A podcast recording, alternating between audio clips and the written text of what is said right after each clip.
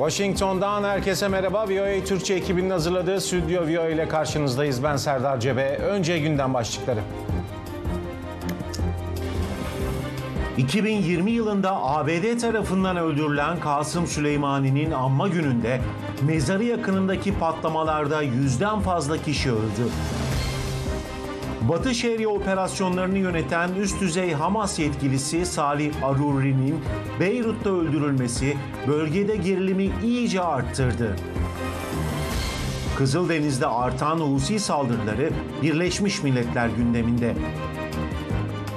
Göçmen krizi iyice derinleşiyor. Temsilciler Meclisi Başkanı Mike Johnson 60'tan fazla Cumhuriyetçi Kongre üyesiyle ABD-Meksika sınırını ziyaret ediyor. Stüdyo VOA başlıyor.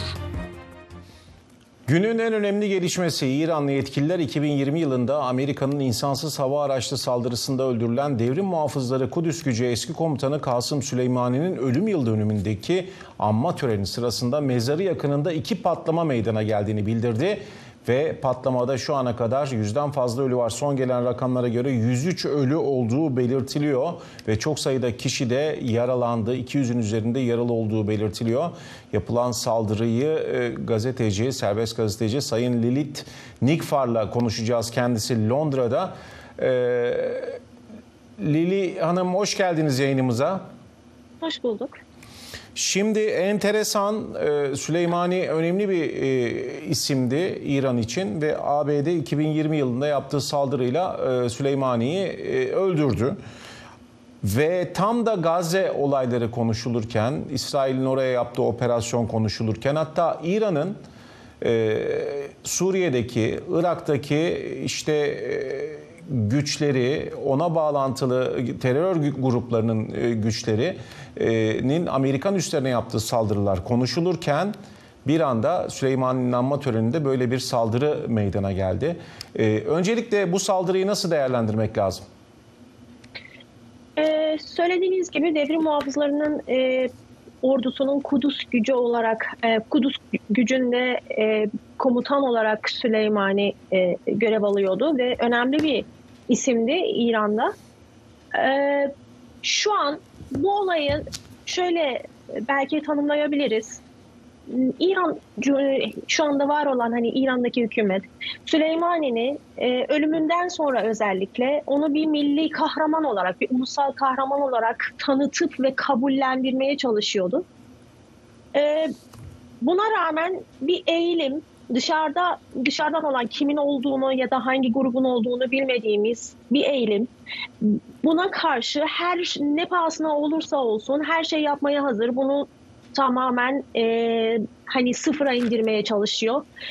Buradaki verilen mesaj yani İran'daki şu an bulunan iç güvenliğin belki kusurlu olduğunu göstermek istiyor. Belki zayıf olduğunu göstermek istiyor. Bir de bunu e, bazı uzmanlar tarafından çok aşağılayıcı bir olay olduğunu göstermek istiyorlar. Tabii ki olan sivillere oldu şu an bugünkü olayda. Evet, e, şimdi e, yapılan okuduğum yazılara göre, haberlere göre uzmanların yaptığı yorumlar da özellikle böyle saldırıların İsrail tarafından çok kullanılmadığı, işte belirli yerlere, işte tesislere yapılan saldırılar olduğu veya belirli hedefteki kişilere yapılan saldırılar oldu ki e, diğer isim Aruri gibi mesela e, Hamas'ın önde gelen isimleri gibi. Şimdi sizin de belirttiğiniz gibi e, İran'ı güçsüz e, bırakmaya çalışan gruplar hangi gruplar olabilir ve e, özellikle e, İran'ın iç e, çatışması olarak mı algılamak lazım bu e, saldırıyı? Yani bunu, bununla ilgili çeşitli yorumlar var. Biz de öğlenden beri haber e, çıktığından beri takip ediyoruz. Hem hayretle hem de uzmanların yorumlarını dinliyoruz. E, genelde birçok uzman bunun e, hani bölgesel şu an bulunan savaşlarla ilgili olmadığını anlatı, anlatıyorlar. Neden? Bunun içte bulunan e, mesela Vahabilere e, yakın olan gruplar tarafından yapılabilmiş olduğunu söylüyorlar. Ama şu ana kadar herhangi bir grup, herhangi bir organizasyon bunu üstlenmedi biliyoruz. E, bu özellikle yerel gazeteciler tarafından soruldu. İran'daki bulunan politikacılara işte hmm, nereye hani yapabildikleri her yeri aramışlar. Mesela İran Meclis Ulusal Güvenlik ve Diş Politika Konsey Başkanı e, şu an bunun için hani erken olduğunu hangi hangi grup tarafından yapıldığını anlatmamış ama bunun bir terörist saldırısı olduğunu kabul etmiş. Diğer taraftan İstihbarat Bakanlığı sözcüleri daha henüz bunun terörist bir saldırı olduğunu teyit etmek için erken olduğunu söylüyor. Bir de bu olayın e, başından beri çeşitli yorumlar var. Mesela önce bunun intihar saldırısı olduğu e, söylendi. Onun ondan sonra bu yalanlandı ve bulunan bazı işte bombalar çanta içinde çöp bidonlarının içine yerleştirilmiş gibi söylemler oldu. Sonra bir araç patlaması olduğunu söylendi. Daha e, doğru düzgün bir e, bununla ilgili herhangi bir açıklama yapılmadı. Evet açıklama yapılmadı ama organizasyonun e, gayet profesyonel bir şekilde yapıldığını görüyoruz. Çünkü birinci patlama oluyor ve hasarın can kayıplarının artması için hemen ardından ikinci patlama geliyor. E, şimdi tabii ama e, İran içinde bir olağan şüpheliler var Amerika ile İsrail. İran Aynen. bunu o, o tarzda bu yönde kullanmak isteyebilir mi? Yani şu an çeşitli siyasetçiler bunu tabii ki bu İran her zaman İran'da bir düşman e, konsepti var. Kimin hani bu düşmanın kim olduğunu bilmeden İran dini lideri Hamenei'nin söylediği gibi bir düşman var. Bu düşman Batı, bu düşmanın içinde Amerika var, İsrail var ve bir çeşitli Batı ülkeleri olabilir. Şu an çeşitli siyasetçiler tarafından hatta İsrail'in de bu işin içinde parmakları olduğu belirtildi. Ama Hamenei konuştu ee, bir, yaklaşık bir saat önce. Dini lider Hamenei e, bir yine bir düşmana işaret etti. E, İsrail'in adını vermeden ama e, patlamaların failleri olarak e, katı yürekli katiller, suçlular ve kötü düşmanlardan bahsetti ve bunun ağır bir bedeli olacağını söyledi. Ama intikam alacağız mutlaka ama intikam kimden alacağını kesinlikle işaret etmedi. Zaten Süleyman'ın e, öldürüldüğü e, yani günden beri sürekli bizim çok kötü bir intikamımız olacak. Bu kötü intikam ne şekilde olacak daha herkes bunu bekliyor. Ee, ama şu an herhangi bir hani tabii resmi olarak İsrail'e veya herhangi bir ülkeye karşı e, bir şüphe duyma gibi bir anlatım yok. Anlatım yok. Ama e, dediğimiz gibi e, kafalarda soru işaretleri de İran tarafından e, basına yansımış durumda. Şimdi hemen e, tabii bir taraftan Beyrut'ta meydana gelen saldırıda Hamas'ın önemli ismi e, El Aruri'nin öldürülmesi ardından da e, Süleyman Amma gününde e, böyle bir katliamın yaşanması, saldırının yaşanması bu bir tesadüf olarak değerlendiriliyor mu? Ne diyor İranlı gazeteciler o olay bölgesinden bağlantı kurduğunuz ya da okuduğunuz haberlerde ne yorumlar yapılıyor? Yani yorumlar e, şu şekilde tabii ki tesadüf değil. Tabii ki bu e, eylemi yapanlar şu anki durumdan e, yararlanmış. Şu anki hani bir karmaşa durumu var ne olursa olsun.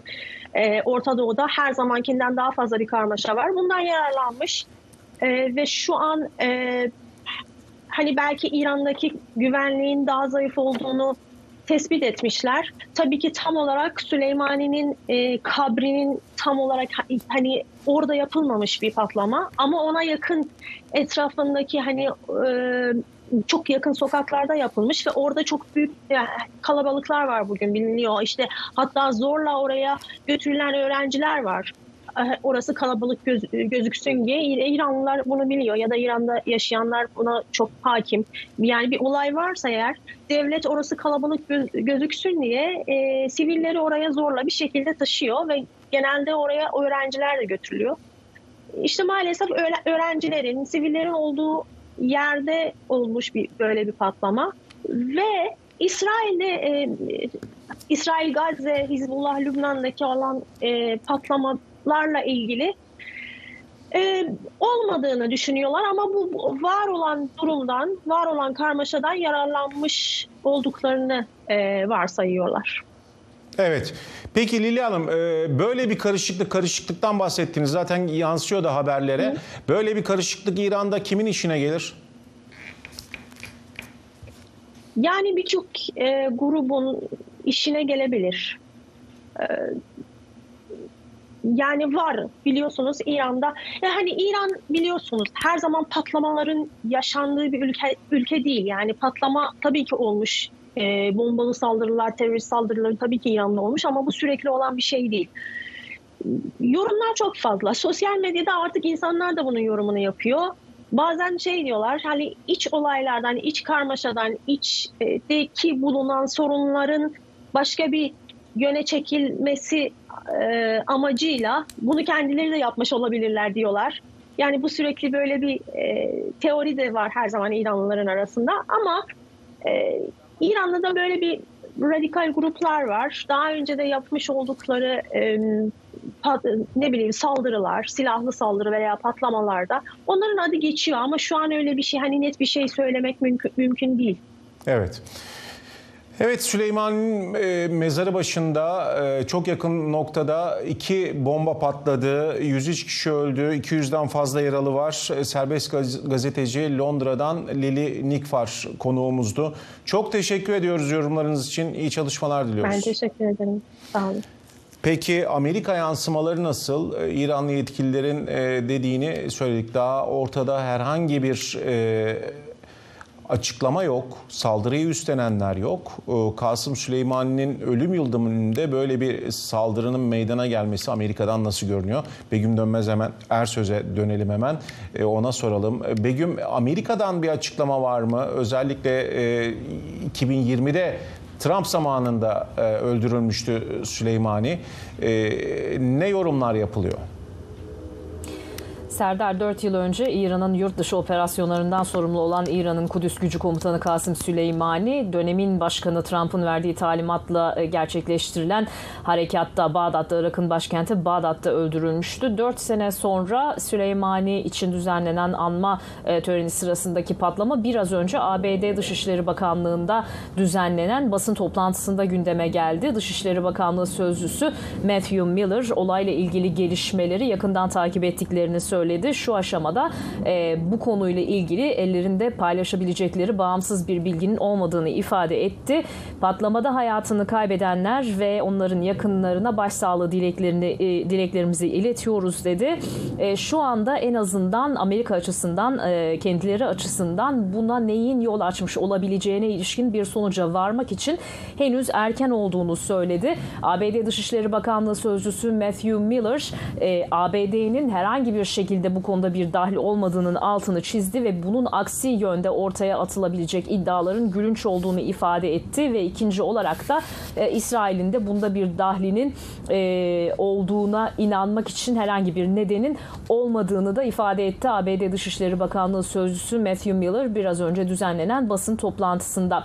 Bu e, e olayın arkasında e, kim var e, sorusu hala e, meşruiyetini koruyor. Şu resmi bir açıklama yok. Biraz önce senin ifade ettiğin gibi henüz üstlenen bir e, grup yok ama bugün Washington'da bu konuyla ilgili görüşüne başvurduğumuz Amerikalı bir terör ve güvenlik uzmanı e, bu e, saldırının arkasında acaba IŞİD, IŞİD Horasan örgütü olabilir mi diye bir soruyu ortaya attı. Bunun dışında İran içerisinde daha çok Belucistan'da aktif olduğu bilinen Cundullah adlı acaba örgüt olabilir mi? Bunlar tabii ki hep soru işareti çünkü hem henüz bir açıklama yok hem de üstlenen bir grup ya da örgüt yok ama geçmişte İran'da gerçekleştirilen benzer saldırılar hesaba katılarak ya da onlar baz alınarak e, bir akıl e, yürütüldüğünde e, acaba bu örgütler bu saldırının arkasında olabilir mi diye bir soru işareti hala gündemde. Şimdi ee, bunun dışında tabii Amerika'nın yakından takip ettiği bir diğer gelişme e, hem Gazze'deki savaş hem de dün e, Beyrut'ta, Lübnan'ın başkenti Beyrut'ta öldürülen e, Hamas'ın üst düzey yetkililerinden Salih Aruri. Bu aslında çok beklenmedik bir gelişme olarak değerlendirilmedi Amerika'da. Hem Aruri'nin Ağustos ayında kendisinin yapmış olduğu açıklama yani hedef e, alınacağını beklediğine ilişkin sözleri hem de 7 Ekim'de Hamas'ın saldırısından sonra İsrail cephesinden gelen açıklamalar ışığında çok sürpriz olarak değerlendirilmedi. Bu konuda e, İsrail e, dahlini yani bu e, Aruri'nin öldürülmesindeki rolünü ne yalanladı ne doğruladı kamuoyu önünde yaptığı açıklamalarda bu tür durumlarda genelde alışılagelen bir e, yaklaşım olduğunu söylemek mümkün ama bir İsrailli ve iki Amerikalı yetkili de bunun arkasında İsrail'in olduğunu söyledi. Bu konuda yine biraz önce Dışişleri Bakanlığı'nda düzenlenen basın toplantısında gündeme geldi. Dışişleri Bakanlığı Sözcüsü Matthew Miller Aruri'nin e, gaddar bir terörist olduğunu hem 7 Ekim saldırısı hem de 7 Ekim'den önceki saldırılardan sorumlu bir isim olduğunu e, belirtti. Peki Amerika'nın Aruri'nin hedef alınacağından önceden bir bilgisi var mıydı? Haberdar mıydı? Hayır dedi Amerikalı sözcü. Aruri'nin öldürülmesi peki hem Gazze Savaşı'na ilişkin müzakereleri nasıl etkileyebilir ya da hala malum rehin tutulan kişiler var. O rehinelerin serbest kalmasına ilişkin görüşmeleri nasıl etkileyebilir? Bu da yine soruldu. Ee, ABD'li sözcüye Dışişleri Bakanlığı sözcüsü e, Hamas'ın yine rehineleri e, grup şeklinde serbest bırakmaya başlayabileceğini ve bunun e, geçici insani ateşkesle çatışmalara ara verilmesiyle sonuçlanabileceğini ve bu işin koşullarının şartlarının belli olduğunu söyledi Amerikalı sözcü. Şunu söyleyelim ABD 2015 yılında El Aruri'yi e, küresel terörist listesine e, almıştı ve hatta yakalanmasıyla e, sonuçlanacak bir bilgi paylaşımı içinde 5 milyon dolarlık bir ödül e, koymuştu. Şimdi e, hem bir yanda Aruri'nin e, Beyrut'ta e, Hizbullah'ın kalesi olarak bilinen bir mahallede bir bölgede hedef alınması hem de bu İran'daki son gelişme e, bu yaşanan e, çatışmanın daha geniş bir coğrafyaya yayılması endişesini bir kez daha gündeme getirdi. ABD Dışişleri Bakanlığı sözcüsü tekrar e, çatışmanın geniş coğrafyaya yayılmasının, büyümesinin kimsenin çıkarına olmadığını, İsrail'in de çıkarına olmadığını, Hizbullah'ın da çıkarına olmadığını söyledi ki bugün tam da Hizbullah lideri Nasrallah İsrail'in Lübnan'a hedef alması halinde karşılık vereceklerini söylemişti. Amerikalı yetkililer diyorlar ki çatışmanın genişlemesi kimsenin çıkarına değil. Biz bu mesajları vermeye devam edeceğiz. Dışişleri Bakanı Antony Blinken'ın önümüzdeki günlerde bir bölge turuna çıkması bekleniyor. Yine Amerikalı temsilci Amos Hochstein İsrail'e e, gidecekti. Özellikle İsrail-Lübnan e, sınırında bu tansiyonun gerilimin düşürülmesi e, gündemde olacaktı. Aruri'nin öldürülmesi acaba bu süreci etkileyebilir mi? Bu diplomatik temasları takip etmek önemli olacak Serdar. Evet iki ölüm biri 2020'de biri de geçtiğimiz gün İsrail tarafından yapılan daha resmi olarak da bir e, açıklama yok ama İran'a en çok fazla giden e, isimlerden birisi. Hamas'ın e, önemli isimlerinden birisi. Aruri suikastı ile ilgili son detayları Begüm Dönmez Ersiz aktardı. Yine ABD iç politikasına dönük hemen bir soru soralım.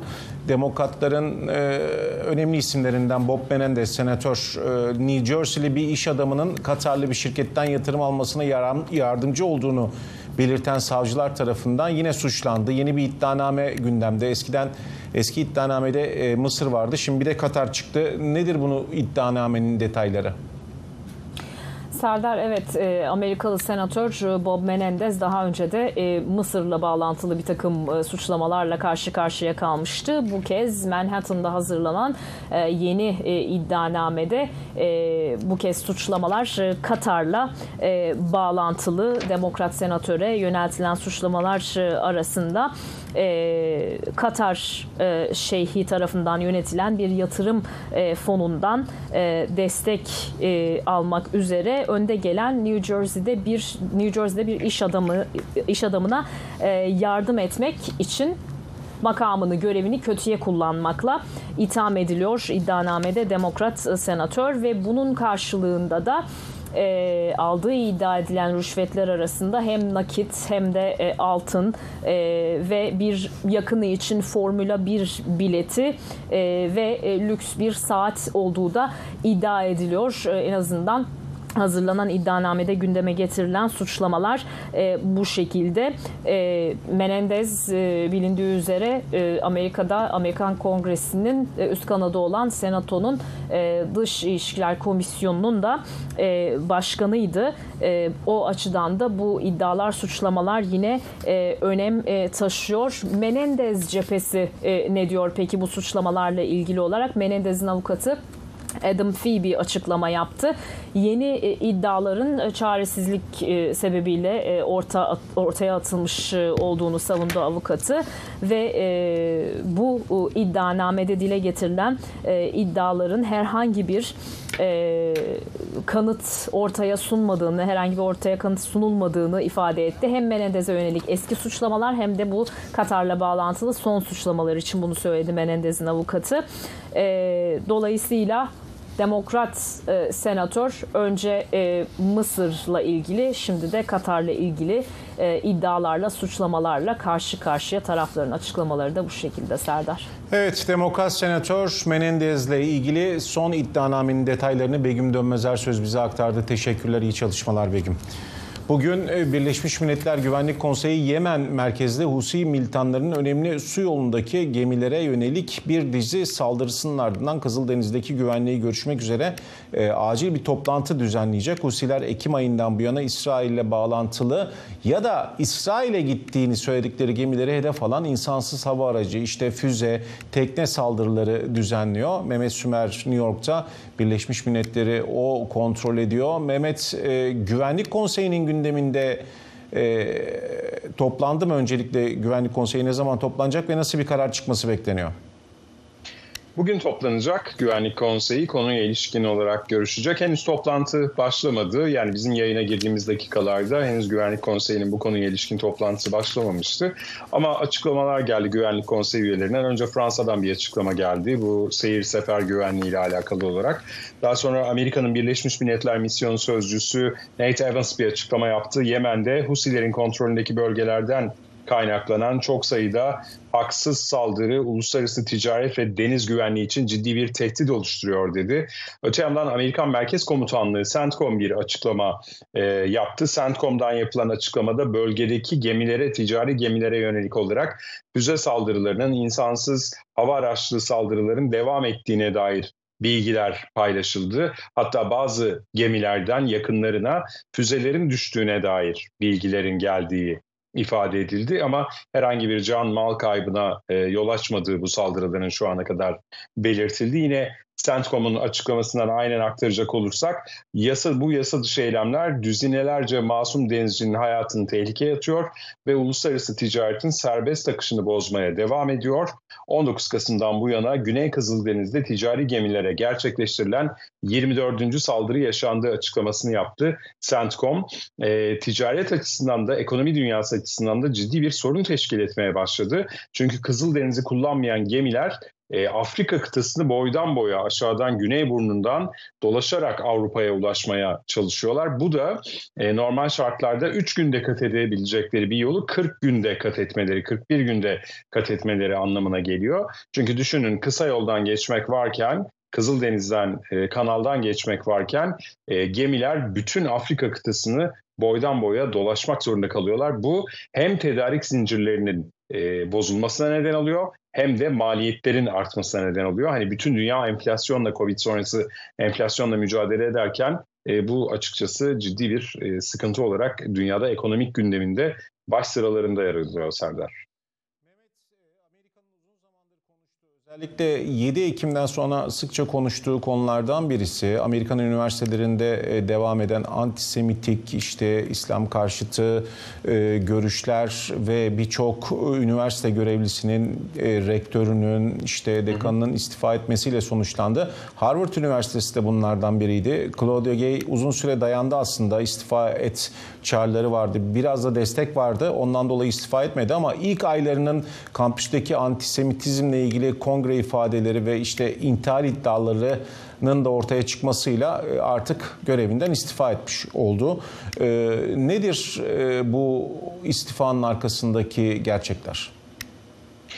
Evet önemli bir istifa açıkçası hem akademik dünya açısından önemli hem de Amerika'da İsrail'e karşı tepkiler yükselen tepkilere karşı e, bir direniş e, var özellikle iş dünyasından gelen. Daha önce Harvard Üniversitesi, MIT gibi, UPenn gibi e, Amerika'nın önde gelen üniversitelerine ciddi bağışlar yani 100 milyon dolarlar mertebesinde bağışlar yapan kurumlar da bu üniversitelerin rektörlerinin özellikle İsrail'e karşı içeride yükseltilen seslere yapılan protestolara izin vermesi nedeniyle e, bağışlarını geri çekmekten bahsediyorlardı. Ciddi bir baskı e, oluşturuluyordu. Medya üzerinden gelen ciddi bir baskı vardı. Sen de söyledin. Bir de bir taraftan Harvard Üniversitesi rektörü Gay ile ilgili olarak intihal iddiaları yeniden e, gündeme geldi ve tüm bu baskıların ardından da Harvard Üniversitesi rektörü İsrail protestolarına hani bir bakıma İsrail protestolarına izin verdiği gerekçesiyle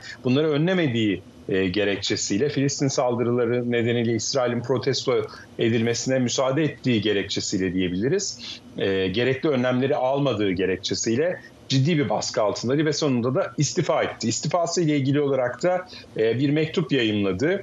Mektupta nefretle mücadeleye, akademik titizliğe, bağlılığıma şüphe düşürülmesi üzücü oldu. Bu kararı kolay almadım. Aslında kelimelerle anlatılamayacak kadar zor oldu ifadesini kullandı. Daha önce sen de söyledin senatoda da ifade vermişti şu an ekranda da görüyoruz. Orada da eylemle söylem arasındaki farka dikkat çekmesi yani Yahudi karşıtlığı bir eyleme dönüşmüyor Harvard Üniversitesi'nin de tarzında bir ifade kullanması daha da büyük baskıların artmasına e, neden olmuştu. Tüm bu baskıların ardından da istifa etti. UPenn Üniversitesi rektörü de istifa etmişti. Şimdi en çok baskı altında kalan bu Amerika'nın en büyük üniversiteler, en tanınmış hatta dünyanın en tanınmış üniversitelerinden hani bir tek MIT e, rektörü kaldı şu anda istifa etmeyen. Şimdi e, onun üzerindeki baskı da devam ediyor ama Harvard rektörü istifa etti. Harvard'dan yapılan, üniversiteden yapılan açıklamada Gay'in öğretim üyesi olarak görevine devam edeceği açıklandı. Evet hem Husi saldırıları Birleşmiş Milletler Güvenlik Konseyi'nde ele alınacak bugün. Onun detaylarını ve Harvard Üniversitesi rektörünün istifasını, üniversitelerde devam eden anti-Semitik ve İslam karşıtı e, görüşlerin e, işte e, son geldiği nokta uzun zamandır e, takip ediliyor. E, Harvard Üniversitesi rektörünün istifa etmesinde Mehmet Sümer bize aktardı. Teşekkürler Mehmet, iyi çalışmalar. Amerika'nın konuştuğu konulardan birisi aslında belki de en önemlisi göçmenler. Temsilciler Meclisi Başkanı Mike Johnson, Başkan Biden ve demokratlar üzerindeki baskıyı arttırmak ve ABD'ye akın eden göçmenlerin önünü kesmek için yeni ve katı göç politikalarını kabul etmelerini sağlamak amacıyla 60'tan fazla cumhuriyetçi ile birlikte bugün ABD-Meksika sınırını ziyaret ediyor. ABD-Meksika sınırında artan göçmen geçişleri Cumhuriyetçilerle demokratlar arasında başkanlık seçimi öncesinde yeni bir gerilim yaratıyor. Temsilciler Meclisi Başkanı Mike Johnson'ın göçmen geçişlerindeki artıştan dolayı sınır ziyareti sırasında Başkan Biden'ı eleştirmesi bekleniyor. Kongredeki Cumhuriyetçiler ve Demokratlar Ukrayna'ya 50 milyar dolardan fazla askeri yardımı hızlandıracak acil harcama yasasını desteklemenin karşılığı olarak talep edilen sınır politikası değişiklikleri konusunda bir anlaşmaya henüz varamadı. Sınır ziyareti ise bu anlaşmazlığın ortasında düzenleniyor. Cumhuriyetçiler göçmenlerin sığınma talebinde bulunmak üzere ABD-Meksika sınırına geldiği Teksas'taki Eagle Pass kasabasını ziyaret ediyor. Başkan Johnson'a kongre üyeleri Tony Gonzalez, Mark Green, Jim Jordan ve Temsilciler Meclisi'nin 60 kadar Cumhuriyetçi üyesi eşlik ediyor. Bu arada Başkan Joe Biden da tatil sonrası Beyaz Saray'a dönüşünde göçmen kriziyle ilgili kısa bir açıklama yaptı. Bir şeyler yapmalıyız. Bana sınırı korumam için gereken parayı vermeliler. Bu arada ABC'ye konuşan kaynaklar sadece Aralık ayında ABD sınır devriyesinin 300 binin üzerinde göçmen girişi tespit ettiğini söyledi. Resmi verilere göre geçen yıl en çok Meksika, Venezuela ve Guatemala'dan gelen göçmenler ABD'ye giriş yaptı. Türkçe.com internet adresimiz. Sosyal medyadan da bizi takip edin. Yarın akşam aynı saatte Ekotürk'te görüşmek üzere. Herkese iyi akşamlar.